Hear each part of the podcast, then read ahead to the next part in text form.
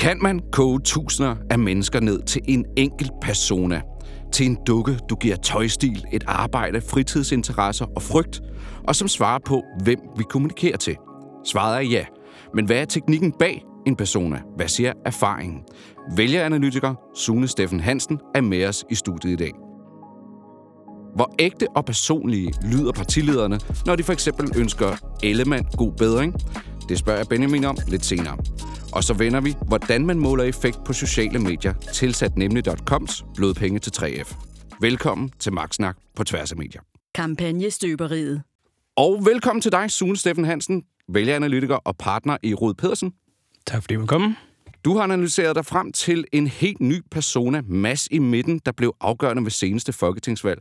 Sune, vil du ikke lægge ud med at lige fortælle vores lytter, hvem er Mads i midten? Jo, det, det, det, det kan jeg godt. Øh, man kan lige sige, at hvis jeg lige skal sådan tage et bagtæppe, så er vi jo i, i valg, valgterminologien snakket om en person, der hed Blå Bjarne, som var sådan en faglært person, der boede i provinsen eller i omegnskommunerne, øh, og var en mand og lidt op i årene, øh, medlem af Dansk Metal. Og han har ligesom afgjort dansk politik i rigtig mange år, fordi den her sådan sociodemografiske gruppe, som vi så kalder Blå Bjarne, er sådan nogen, der bevæger sig hen over midten. Og det har, sådan, det har kendetegnet dansk politik i 20 år. Og det vi så ser nu, det er en ny gruppe, som faktisk står lidt i kontrast til Blå Bjarne, sådan værdimæssigt og holdningsmæssigt.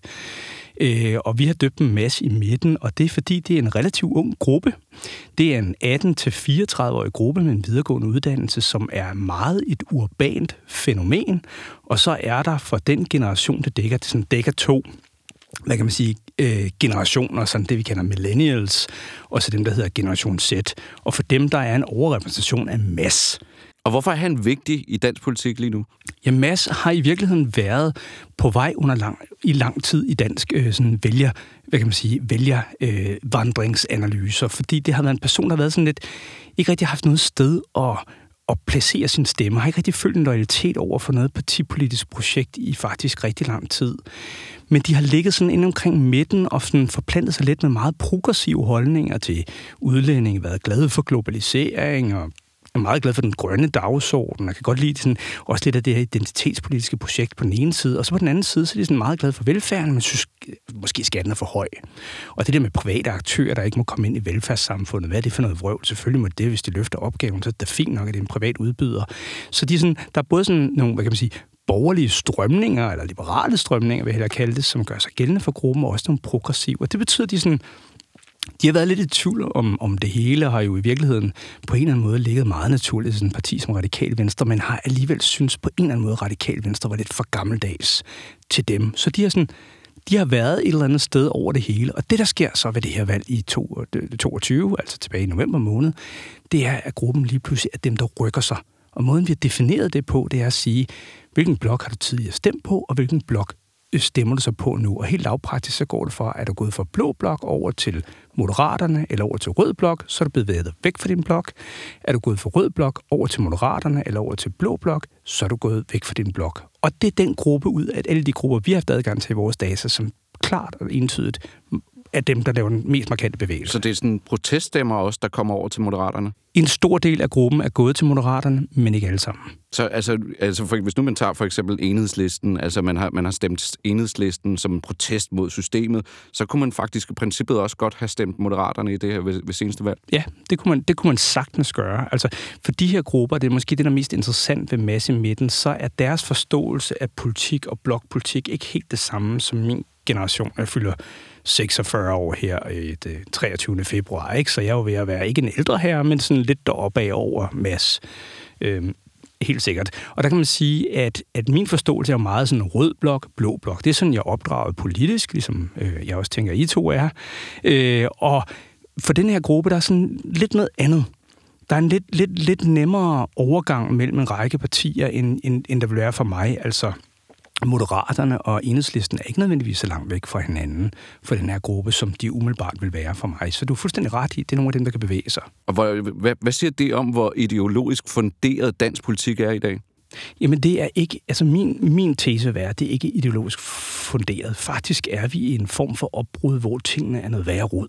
Og det er de for vælgerne, og det synes jeg særligt, vi kunne se i de, vi lavede en række målinger op til valget, hvor vi simpelthen kunne se, hvor forvirret vælgerne var. De var det, var, altså, det virkede meget som ude af system i den måde, de tænkte, fordi det hele var en rodebæks på en eller anden måde, og det blev det jo også lidt kvæg det her med, hvem går sammen omkring hvad. Øhm, hvad er så ham her masse midtens kerneværdier, hvis det ikke er ideologisk funderet det her? Hvad er det så? Hvad, hvad, hvad, what makes him tick? Altså, kan du sige noget om det? Ja, det kan jeg faktisk godt sige. Altså, det vi, altså, jeg skal starte med at sige, at der er jo alle mulige forbehold med masse midten, fordi vi stadigvæk mangler følgegruppen, vi mangler stadig en del kvalitativ data, synes jeg, på det.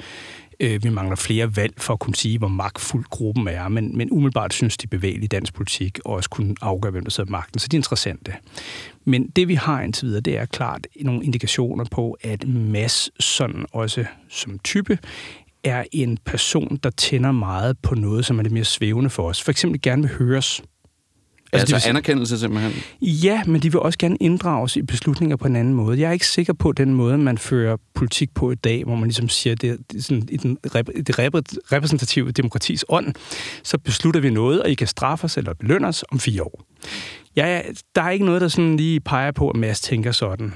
Altså, han lyder meget moderat, når, øh, når Lars Løkke han lavede det politiske mødested. Det lyder næsten som ja, taget ud af den playbook. godt eksempel. Det ja. har jeg faktisk ikke tænkt over. Det synes jeg er et glimrende eksempel på noget, hvor den her type egentlig gerne vil inddrage sine beslutninger. Og det kommer sådan set helt af, altså hvis du går længere tilbage, det er sådan noget, jeg har brugt meget tid på, så er det måden, den her, de her generationer er opdraget på, der simpelthen også er i deres forståelse, at du skal ikke bare lave politik, vi vil gerne inddrage. Så hvis vi ikke bliver inddraget, så, så, så går vi sådan mere på barrikaderne. Men det er ikke sådan, de ideologisk forplantet i et eller andet stort ideologisk forkromet projekt. Men hvad, men hvad så med Store Bededag, for eksempel? Ikke? Altså, det er jo, det er hvad mener Mads om det? Fordi det, der kan man jo sige, altså anklagen lyder i hvert fald på, at man er magtfuldkommen, eller i hvert fald bruger sit flertal lidt sådan hen over hovederne på folk. Øh, og der står folk ude på, på, på Slotspladsen og demonstrerer mod det her. Hvad mener Mads så om Store Bededags afskaffelse? Mads vil som udgangspunkt sige til, til, til dig, mig og Benjamin, der sidder herover, at øh, den, den offentlige sektor er, eller velfærdssamfundet er, øh, er, er, er, er god. Vi, vi er stolte af det, men den kører alligevel ikke godt nok i forhold til det, vi betaler. Vi skal ikke hæve skatterne for at finansiere det mere. Vi skal reformere et eller andet i systemet, så det gøres bedre. Og det vil sige, Mads vil som udgangspunkt være mere reformivrig end for eksempel den her blå bjerne, som er meget tryghedssøgende og været en person, man sådan hele tiden skulle passe på ikke at skræmme væk med for voldsomme initiativer. Der er masser altså anderledes at tænke, lad os nu prøve på en ny måde at gøre det i forhold til det, vi har gjort tidligere.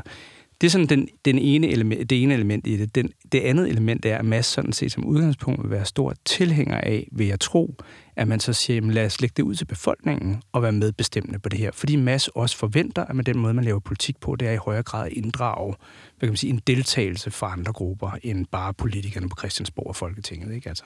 Og, og, og det lyder jo næsten som om, altså det, nu, snakker vi, nu har vi lige snakket om substanser, jeg har nemlig også et spørgsmål på form, men det lyder næsten som om, at, at substansen er form i det, når det gælder masse med den.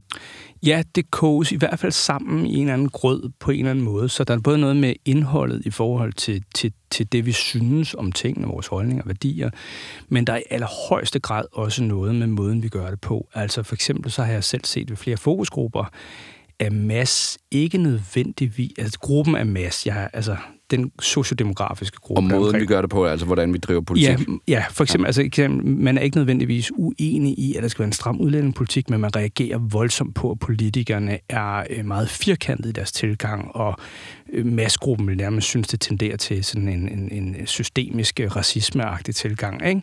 Sådan noget reagerer de på, det synes de simpelthen er for dårligt. Det er ikke en façon, man begår sig på. Man skal ligesom have en anden måde at tilgå problemerne på, men det er ikke sådan som udgangspunkt, sådan, at de vil ændre en stram politik. Benjamin, du rækker fingrene op. Har jeg ret i, at, at, øh, at vores masse han forstår flere mellemregninger, og måske en tone, der er lidt mere... Øh, ikke sådan højflyvende, men lidt mere, at øh, der er for og imod, og lidt mere konsensussøgende, end Blå Bjarne var. Ja, Blå Bjarne er meget firkantet. Det er også sådan, vi har lavet politik. Du er enten for eller imod. Det har sådan været meget nødvendigt. Der har ikke været nogen nuancer i debatten. Man er, det er sådan en måde, man kommunikerer kommunikeret til, til, til Bjarne på i, i, i rigtig mange år. Ikke? Det, der er med Mads, du er fuldstændig ret, det er, at Mads på en eller anden måde ikke ser en en, en sort-hvid diskussion. Man ser en række nuancer, og egentlig synes, når det bliver for firkantet, bliver det sådan lidt for primitivt. Som om du prøver sådan på en anden måde fortælle, at samfundet ser ud på den eller den måde, men du glemmer nogle nuancer. Det, det tenderer til lidt spænd og lidt sådan et eller andet. Så de reagerer sådan set ret, ret hårdt på den, på den form for retorik, også måde at lave politik må. Mm. Og det, det, det, jeg ikke kan lade være med at tænke på, så det er jo, at hvis, hvis du har et budskab til Mads, hvis du godt kunne tænke dig at skræddersy noget politik til Mads, hvordan rammer man sig? Altså nu ved jeg godt, måske det har du ikke lige undersøgt hans medieforbrug nødvendigvis, men, men jeg tænker bare, hvordan rammer man ham egentlig bedst med et budskab? Altså er, er, er han sådan et, tror du, et Facebook-menneske, eller er han mere sådan en på Twitter, eller lytter han til podcast? Hvad tænker du? I skal, I skal jo huske på, at når vi, vi det her sådan er udtryk både for noget generations tendenser, ikke? Og det er også et udtryk for, at masse i virkeligheden også godt kunne være en kvinde, det skal vi huske, og alt muligt andet. Så vi koger det ned til noget, der er simpelt at forstå, for det er sådan, vores hjerner bedst kan tage ind, en person, når vi siger noget præcis, ikke? For, også i forhold til det indledende øh, tilgang til det her. Så man kan sige, at det, masse rummer mange ting. De yngste masser, hvis jeg skal være lidt firkantet, hvis der er sådan en generationsbrænde på, er jo, er jo 10 år nu. Så de har jo et andet forbrugsmønster på de sociale medier, eller nogle af dem har det ikke engang nu. Øh, mine børn har det i hvert fald ikke. Øh, end, end dem, der er 34 år. Så man skal huske, at det er, sådan, det, det er jo også en sammensat gruppe, og lige præcis i forhold til de to generationer, snart millennial, altså generation Z, der er altså noget i forbruget omkring sociale medier, som I er meget mere eksperte i. Men som udgangspunkt vil de ikke holde den avis, der ligger på bordet her i en fysisk udgave. Politikken. Ja, de vil orientere sig, øh, de vil ikke, de vil ikke have en fysisk avis, de vil orientere sig mod, øh, mod, mod de sociale medier meget mere, og, og hele den digitale platform, at de er jo indfødte på, så deres teknologiske forståelse er jo helt anderledes end os. Og på den måde, det er også meget interessant, flyder tid og sted også for dem. Altså i forhold til, at man kan snakke med venner i Manhattan, og man behøver ikke bare at ringe på dørklokken i opgangen på Amagerbro, hvor jeg boede som barn. Altså, det er en anden måde, de, de, de, de har venner på også, og inform, øh, for informationer generelt. Ikke? Bare lige hurtigt. Så det vil sige, forstår man faktisk mass bedst, hvis man sådan laver en case-analyse på, hvordan moderaterne kommunikerer. Altså det at have lavet det politiske mødested, som man kunne følge som en live-udsending osv. Altså at det netop ikke er den der fysiske verdensform kun. Jeg synes, det, jeg synes, det er godt jeg skal være helt ærlig at sige, jeg har faktisk ikke tænkt over det tidligere, men jeg synes, det er et rigtig godt eksempel på, hvad der kunne fange mass. En anden måde kunne også være, at man laver dybegående studier af, og det har, jeg ikke, altså det har I med bedre information om, end jeg har. Men hvordan er det, man kommunikeret i forhold til den grønne dagsorden omkring klimavalget i 2019, hvor man jo i den grad fik mobiliseret de her sådan unge, virkelig også unge massegrupper, der kommer ind nu her, som jo er meget unge. Og Benjamin, nu skal jeg bare lige høre dig, altså fordi nu, nu har vi talt om, om, om personer, ikke? Altså, og, og, og det, det, det, er jo, det, er, det kan jo godt virke lidt provokerende på nogen, at man kan koge nogen, altså en, en, en stor befolkningsgruppe ind til én persona. Altså, vi har talt om et fragmenteret mediebillede, stolpe op og stolpe ned i det her program her. Altså, at to menneskers medieforbrug ikke er ens, ikke krydser hinandens. Hvordan kan man så tale om en persona alligevel? Jamen, jeg synes jo, det interessante er faktisk ikke, hvilke medier de er på her. Normalt så vil vi jo sige, hvem skal vi flytte hvorhen? Altså på hvilken kanal, med hvilket format og hvilket indhold. Men her synes jeg jo, at det gennemgående, det jeg i hvert fald lytter mig til, og nu må øh, Sune ikke hive mig over øh, med alle mulige frækord som kausalitet og korrelation og så videre, men øh, det jeg lytter mig til, er, at det er tonen. Altså, for eksempel en lobbyist, Øh, nu arbejder nu har vi begge to organisationer som kunder. Du, du har i Rød Pedersen, Sune, og vi har hos Albert Kommunikation de skal i højere grad være dygtige til at servere alle nuancer og mellemregninger igen for politikerne, fordi politikerne vil være interesserede i at gå ud og tale til midtermass med nogle mellemregninger og nogle ting, som ikke er sådan noget sort-hvid øh, retorik med sådan noget, russerne kommer, eller... Så i virkeligheden skal lobbyisterne faktisk have endnu mere sådan styr på for og imod deres fakta mellemregning. De kan tale til dem på et højere niveau. Jeg, jeg har lidt følelsen af, at vi vender tilbage fra noget, hvor jeg har været meget frustreret som, som tidligere S-ansat over, at vi bare kommunikerer til måske lidt fladpandet, fladpandet blå bjarne. Og nu, nu lytter jeg mig lidt til, at der er et håb om, at vi faktisk skal begynde at kommunikere med nogle nuancer og begynde at præsentere noget politik, hvor Stor Bededag eksemplet for eksempel, der er lidt mere i det, end bare, at der er nogen, der står og råber på Slotspladsen. Så i virkeligheden tager fagbevægelsen fejl, når de står og råber, og i virkeligheden bare tegner en mur op, og Mette Frederiksen og, og, og, og øh, Christian Rabia Madsen siger, vi ryster ikke på hånden, fordi det vi gerne vil, det er, at der er nogen, der gerne vil høre nuancerne i det. Kunne vi ikke, i stedet for lige tage anden pinsedag, eller kunne vi ikke kigge på SU-systemet for at få flere hænder i arbejde osv. osv.? Ja, det er rigtigt. Altså man kan sige, at fagbevægelsen repræsenterer jo i det store hele, i hvert fald den del af fagbevægelsen, der var ude på, på, øh, på Slotspladsen her i, i søndags. Ikke? De repræsenterer jo rigtig mange ældre grupper generelt, men også faglærte grupper og folk også uden for byerne. Undskyld.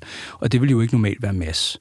Mass ville være 25 procent af mass, den, den sociodemografiske gruppe mass i midten, bor i Københavns Kommune, 44 procent i Region Hovedstaden.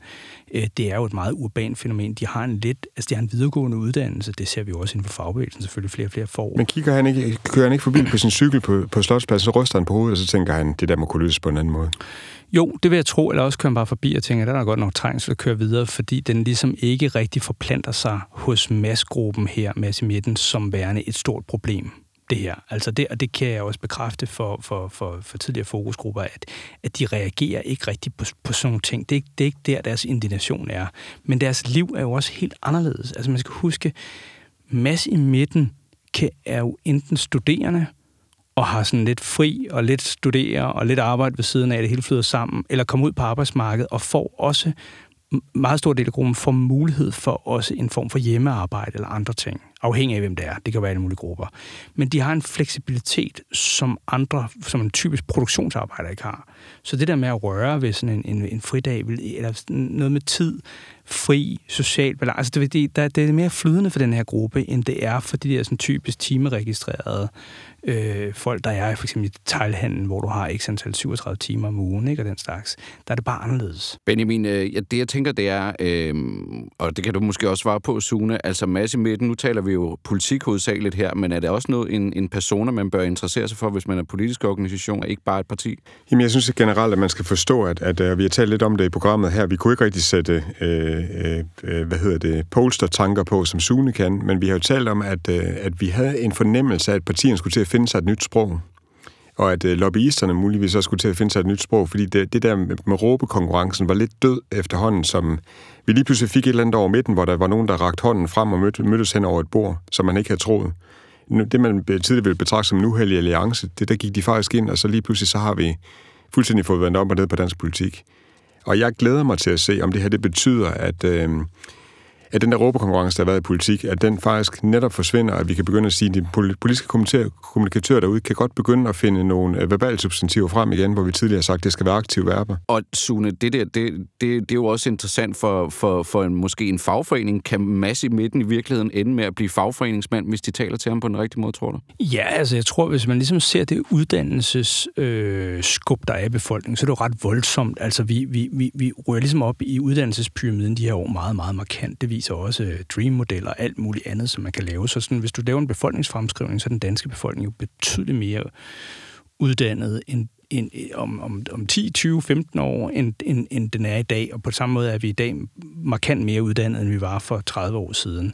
Og det er klart, at i takt med det sker, så, må, så vil store dele af fagbevægelsen også blive nødt til at rekruttere og omstille sig til, at, at, at lønmodtagergrupperne har en helt anden uddannelsesmæssig profil, og en ny tankesæt, og nye værdier, og nye holdninger, og nye måder at leve på om 20 år. Og på den måde, så giver det god mening, at man ligesom ser, at MAS er måske en rekrutteringsbase også for en fagforening om 20 år, og det er væk en anden medlemsprofil, end dem, man har i dag.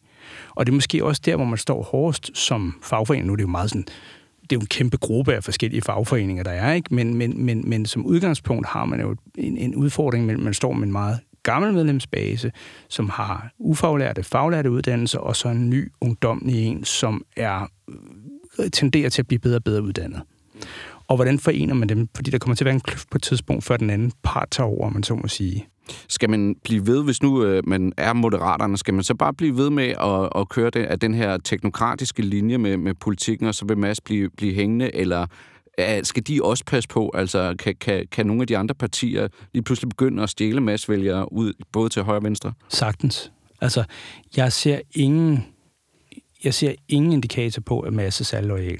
Det gør jeg simpelthen ikke. Altså, hele den der sådan klasselojalitetstilgang, som, som har tilhørt og været en del af vores politiske øh, system i Danmark i de sidste 70-80 år, den, det er jo den, der er under opbrud. Mass er marginalvælger, mass er springende vælger, og mass går til valg på at se, hvad jeg nu skal stemme, og ikke hvad jeg stemte sidste gang, og så forfølge det spor. Altså, det kommer til at være noget med, at man sådan værdimæssigt placerer sig på midten et eller andet sted, Øh, men hvilket parti det er, der, der kan man godt, nu kan jeg ikke lige bruge ordet shopper rundt, det lyder sådan lidt, lidt consumeragtigt, det er faktisk ikke det, jeg mener, men, men man, man kigger kritisk på, hvem har så leveret noget sidste gang, og hvem tror vi leverer noget ved det kommende valg, som jeg ligesom kan bruge inden for det her spektrum. Mm-hmm.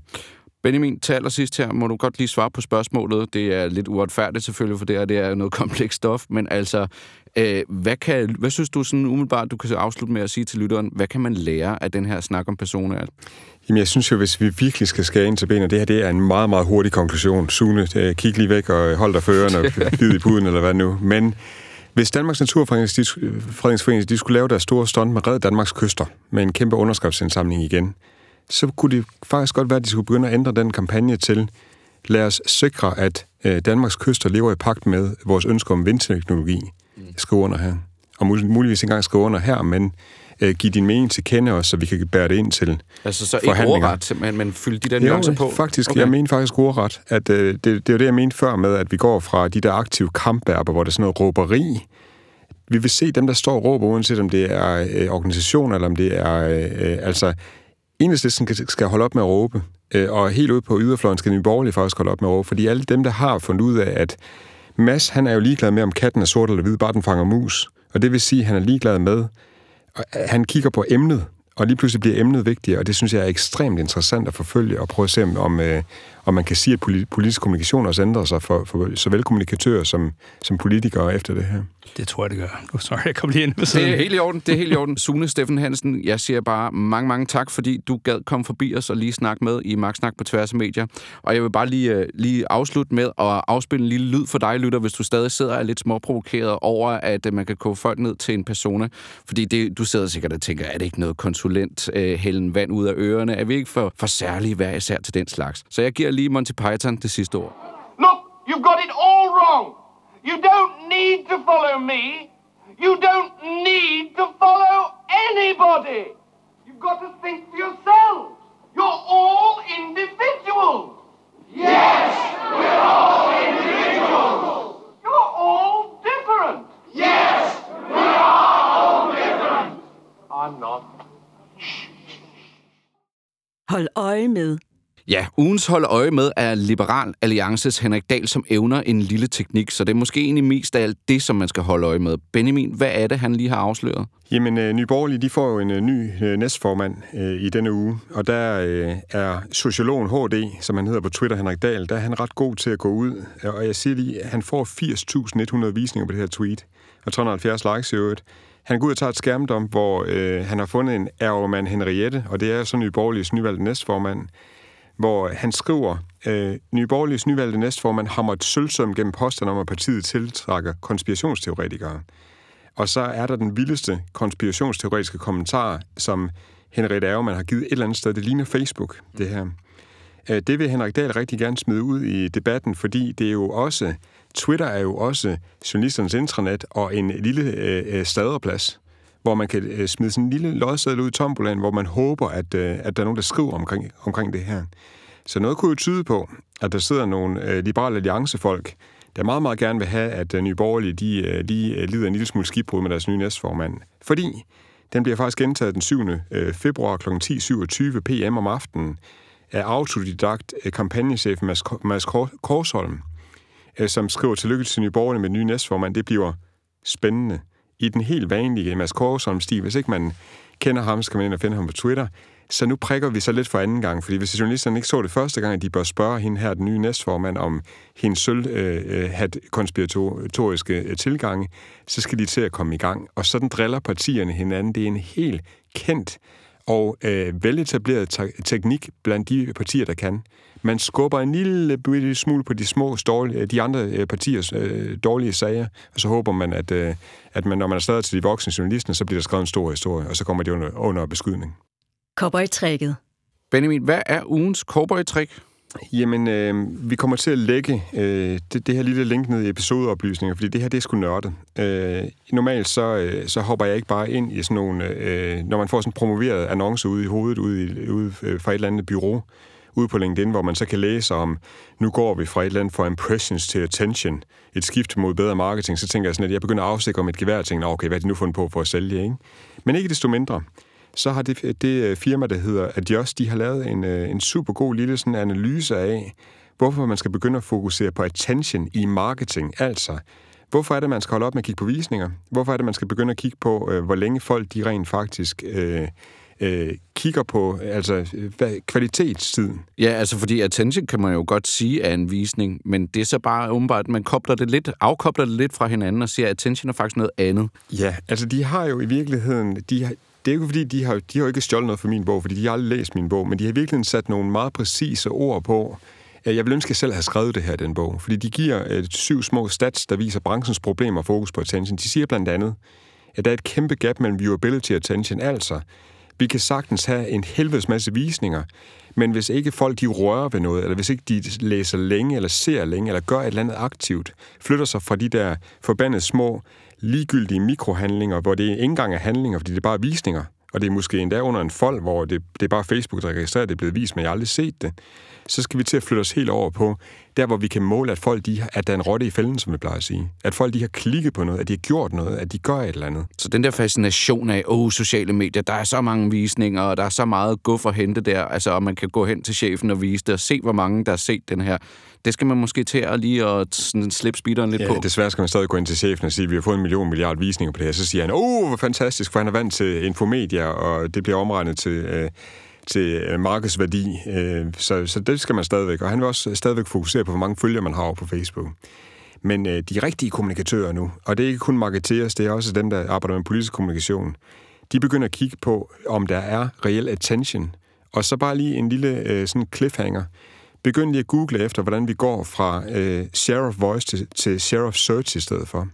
Nu er mediebilledet blevet så fragmenteret, så det er meget fint, at man har sådan en, at man kan måle på share of, of voice, altså hvor stor en stemme har man derude i forhold til konkurrenterne derude i, i mediebilledet på bestemte nøgleord.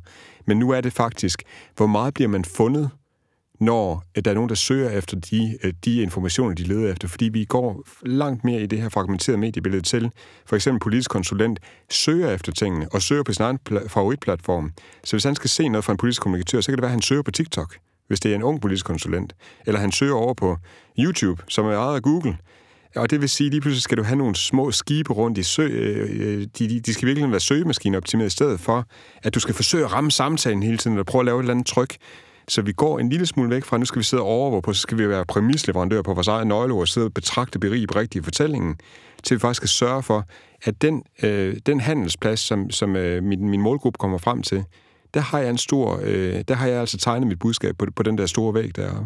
Så gå ind og læs det her i øh, episode øh, oplysningerne. Den her lille adjust, gode, øh, super fede øh, øh, tilgang.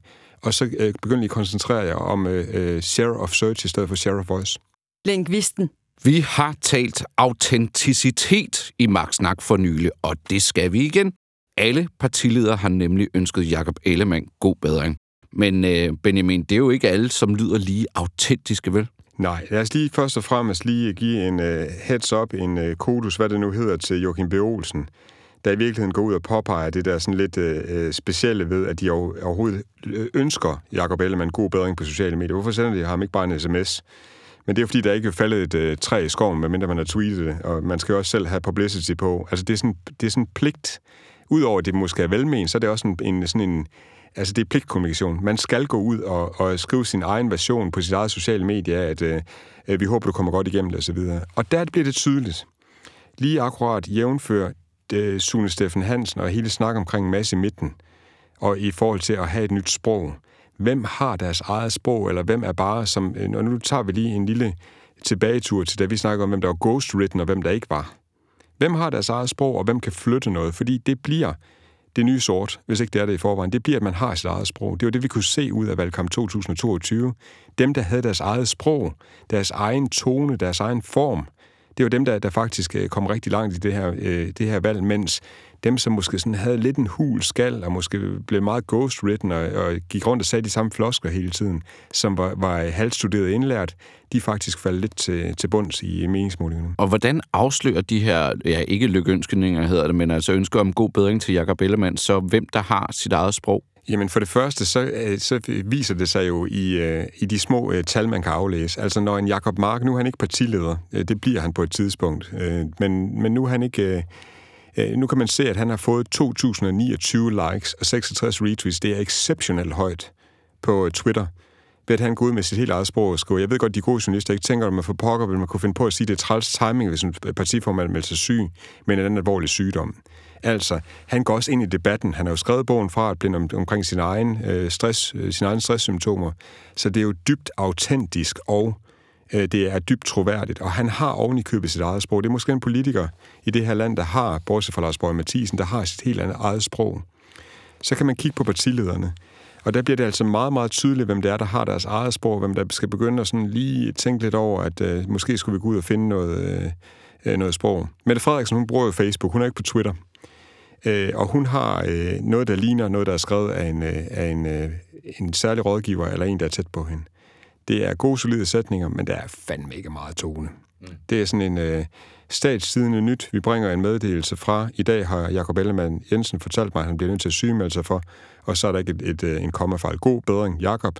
Det er simpelthen så knastørt, så man, man tænker, at det der, det er 100% ghost-written. Må jeg lige spørge om noget, bare lige sådan nede i, i teknikken? Altså, hvis nu man skulle undgå at få, få Joachim B. Olsens øh, kuldestød, skulle man så øh, bare til at starte med bare lade, lade være med at tagge Jakob Ellemann i sit opslag, for eksempel? Jeg er i tvivl om, Lars Lykke han har gjort det her med vilje. Lars Lykke han har jo skrevet snabelag Jakob Ellemann trækker stikket. Han skriver det faktisk som et svar til Jakob Ellemann. Mm.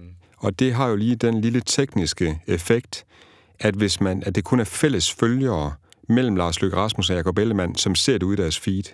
Det er stadigvæk en, en, øh, en myte, at Twitter, Twitter de skulle afskaffe det. Det er stadigvæk tilfældet. Hvis man skriver snabel af først, så er det et svar til en, og det bliver kun set ud i newsfeedet, ud i strømmen af fælles følgere.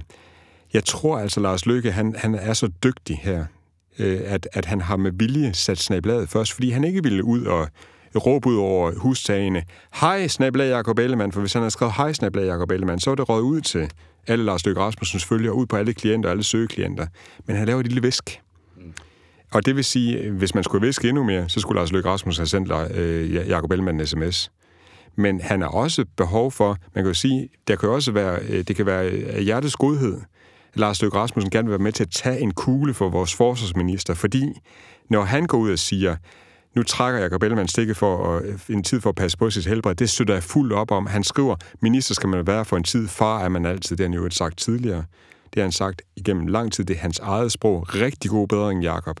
Så det kan jo også være med den lille velmenende ting, at nu danner vi, nu slutter vi ring om øh, Jakob Ellemann, så I skal alle sammen se, at vi faktisk støtter hinanden som kolleger. Og så siger du også lige rigtig god. Han skruer lige op, så den ikke helt lyder som autokommunikation. Jamen, han har jo bare sit eget sprog. Altså, man er ikke i tvivl om, hvis man har bare fuldt Lars Løkke en lille smule, så har man hørt ham sige før, at, at øh, minister er man for en tid, far er man for altid.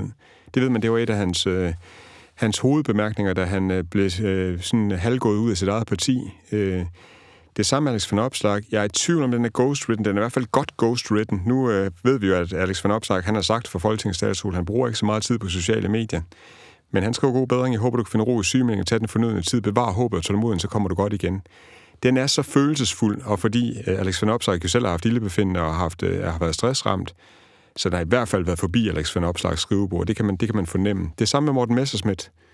Morten Messerschmidt, som kommer til at blive endnu mere tonestærk og, og meget mere voldsom og meget mere ude i øh, værdi, øh, Twitter-mæssigt, politisk, langt mere ude i yder, yderfløjene. Der skriver han, alle mine tanker går til, og så er det faktisk Morten Messerschmidt Graves, for han har skrevet den selv. Fordi nu er han jo fri til at kommunikere, fordi nu har han ikke nogen retssag hængende overhovedet længere. Så nu vil vi simpelthen se en, en, øh, en genfødt Morten Messerschmidt fra da han var bedst, og han kunne hamre 439.000 stemmer hjem under et europaparlamentsvalg i sin tid, på noget så dødkedeligt for, for danskerne som EU. Og han har i hvert fald sit eget sprog. Han har sit eget sprog, og det øh, bruger han også. Læg lige mærke til den lille ting, han har lavet her øh, fredag morgen. Der er han faktisk øh, lægget ud på Twitter, at øh, med, under hashtagget korridorsnak, at øh, Martin Lidegaard, han åbenbart skulle have sagt lidt omkring brune børn. Gå lige selv ind og find det tweet. Det er med voldsomt, og det siger lidt om, hvad det er for en Morten Messerschmidt, vi kan fornemme. Eget sprog, egen tone, og fuld gas på. Fuld gas på. Hot or not? Ugens hot er nemlig der kom, som har indgået et samarbejde med fagforeningen 3F. Og til jer, som ikke lige måske lige kan huske det, så genopfrisker jeg lige. Det var jo den der sag med, at der var nogle chauffører, der havde nogle elendige arbejdsvilkår osv. osv. Men nu har de altså indgået et samarbejde, så hvorfor har vi den med nu i Magtsnak på tværs af medier? Altså i fagforeningssprog, unge Rasmus Amtoft, der hedder det overenskomst. Øh, og det er jo øh, en helt særlig ting, og en øh, nærmest sådan en bibelsk ting for, for fagforeninger. Altså, det helt store spørgsmål, det har været, havde øh, nemlig.com, og chaufførerne havde de overenskomst, eller havde de ikke. Og der har Stefan Planche, tidligere deres øh, founder CEO på, hos nemlig.com, han har jo virkelig vredet sig øh, for at lave den der overenskomst. Han har været ude at sige, det var en hets fra politikken, og brev ud til alle nemlig.com-kunder, og de har virkelig været under en shitstorm af rang. Men det her, det er, det er en lille genialitet, og det er i virkeligheden en genialitet med en pistol for panden. Fordi Stefan Plans har gjort det, som øh, hvis man hørte temanummeret omkring øh, krise og shitstorm, som vi har lavet, og man kigger ned i den sidste del af modellen, hvad skal man gøre efter krisen, så står der, at man skal skabe en manifestation, der, der viser, at krisen er fordomstid. Altså, at man ændrer noget, man ændrer praksis, eller udfører et eller andet lille håndgribeligt greb, som gør, at man ikke kommer i samme shitstorm igen. Så når man tidligere har været øh, beskyldt for ikke at have overenskomst og være for hård ved chaufførerne og, der, og, og kigge stort på arbejdstidsregler, så når man laver en overenskomst med sin værste fjende og betaler de blodpenge, som, øh, som øh, fagforeningen nu havde forventet, man skulle betale, så har man i virkeligheden bidt i det sure, sure, sure æble. Og det lykkes ret godt. Øh, Steven Plens, han får ugens hot. Må, Undskyld, men øh, det er jo bare fordi, jeg tænker, øh, vi talte jo også om Katar og DBU her for et par måneder siden, og noget jeg bemærkede, jeg tror det var i debatten på, på, på DR2, det var, at DBU faktisk havde lavet et samarbejde med Amnesty, som sagde noget om, at jamen, forholdene var blevet bedre nede i Katar. Altså, det der håndtryk, man lige laver der, ikke? altså, hvor vigtigt er det egentlig lige for ens position? Jamen, det er da vigtigt, at man har et eller andet, sådan en lille håndgribelig øh, ting, hvor man kan sige, jamen, vi gør jo noget. Vi har jo faktisk øh, allerede gjort noget på nogle andre linjer. Det gjorde DBU jo. Det er jo noget af det, de har forsvaret sig med under hele Katar-tingen. Men, men, men bare lige ugens hot, det er jo ikke fordi Stefan Plancher og nemlig får det for at indgå overenskomst, for det blander vi os ikke i, om de skal eller ej. Men det, at han kan, han kan øh, selv stå ved siden af øh, 3F's øh, repræsentant på, på, øh, for transport, og han kan stå og smile så øh, helt fantastisk beundringsværdigt øh, og øh, smide det på LinkedIn, øh, det er fandme, så har man virkelig, virkelig givet køb på, på øh, sin kæmpestore stejlhed, øh, som, som tidligere har været øh, hans helt store svaghed. Så øh, øh, thumbs up til dem. Og så har vi øh, ugens not. Øh, du har skrevet øh, noget til mig, hvor der står noget med kældermennesker. Det troede jeg ikke, vi brugte i det her pænt-program udtrykket. Jamen, det gør vi heller ikke, men det gør Jarl Cordua, øh, som jo har øh, efterhånden øh, 10-15 års erfaring på Facebook ved bare at smide folk ud. Altså, han er jo utrolig selektiv i forhold til, hvem han, han vil have ind som venner. Men der er en 5.000 venners grænse hos ham, og nogle gange så rydder han bare ud, og hvis man... Øh, man kan gøre nogle forskellige ting. Hvis man har fulgt i Alcordo eller er blevet lukket ind i varme, så ved man godt, at man skal for eksempel ikke lave whataboutery. Altså, og det kan man selv gå ind og følge med i. Men han gider heller ikke kældermennesker. Her høvler han en Jan Andersen ud, så skriver han, kældermennesker læser med. Her er Jan fra Esbjerg, han har vist ikke mange venner på Facebook, men er meget, meget vred. Han tager tyren ved hornene og sørger for, at øh, Jan her, som har skrevet øh, modbydeligt til ham, at han bliver øh, hængt ud. Og det er i virkeligheden, man kunne godt have givet Jarl Cordua uh, hot, men i virkeligheden så går notten jo til de kældermennesker, der sidder derude. Og lad mig lige henlede opmærksomheden på i den sammenhæng. Øh, TV2 Østjylland, de, øh, det er ikke fordi, de skal have ugens not, men det skal de mennesker, der sidder i deres kommentarfelt, da de melder ud TV2 Østjylland på Facebook, at Jacob Ellemann han er blevet sygemeldt. Der mangler en øh, moderator, der skrider væsentligt hårdere ind, og så mangler der øh, nogle voksne i den debat. Eller så mangler der måske, at øh, TV2 Østjylland de lukker for deres kommentarfelt, hvis de har så mange øh, kældermennesker, der sidder og skriver øh, så mange opskyende ting til, til Jacob Ellemann.